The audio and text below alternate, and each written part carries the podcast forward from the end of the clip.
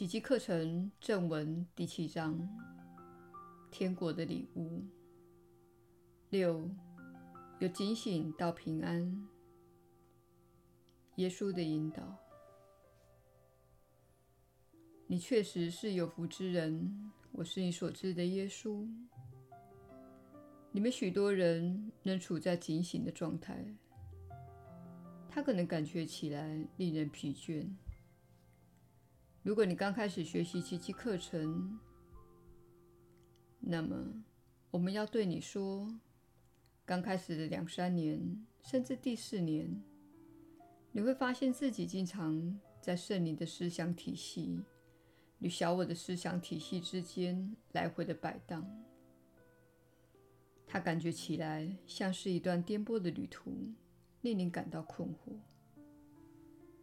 你可能会在恐惧浮现时有负面的情绪爆发。你可能会有几天甚至四五周的时间感到喜悦和满足，感觉自己像是走在正确的轨道上。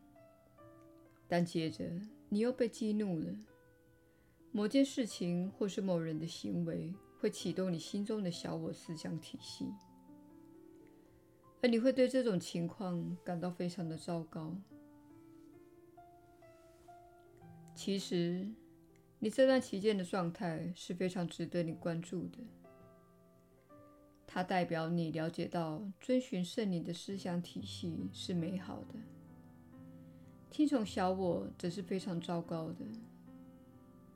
因为你现在有一种比较，知道这两种思想体系带给你的感觉是什么。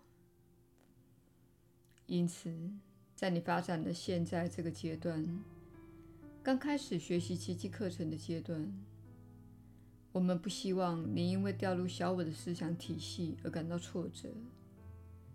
你尚未度过警醒的阶段。所谓警醒的阶段，就是你必须看到你的行为以及你所相信的想法，并且决定改变它。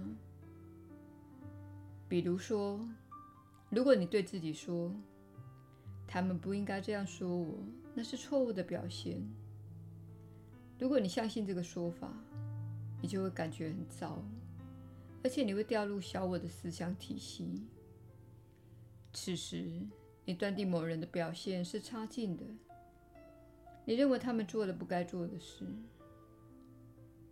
当你对事物的理解达到成熟时，你会在听到某人说某些话时，不用小我来回应。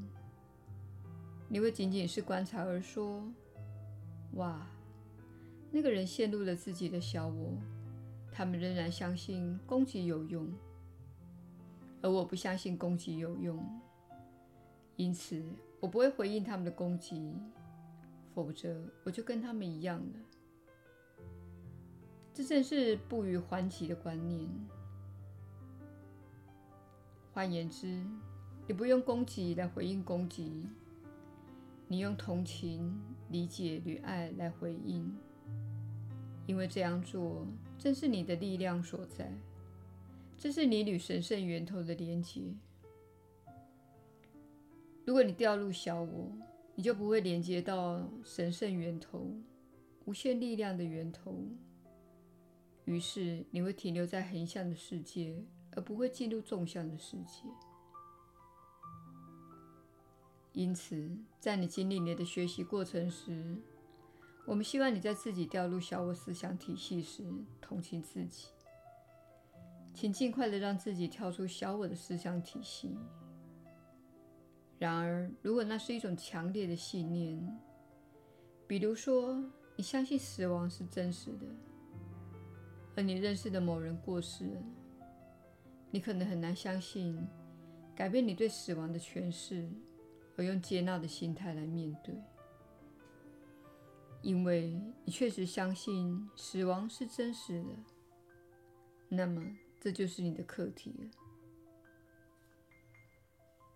如果有任何事情刺激到你，使你很快并且痛苦地深陷小我的思想体系，那么，这就是你需要下功夫的地方。你需要在这方面用心一段时间。我是你所知的耶稣，我们很快再续。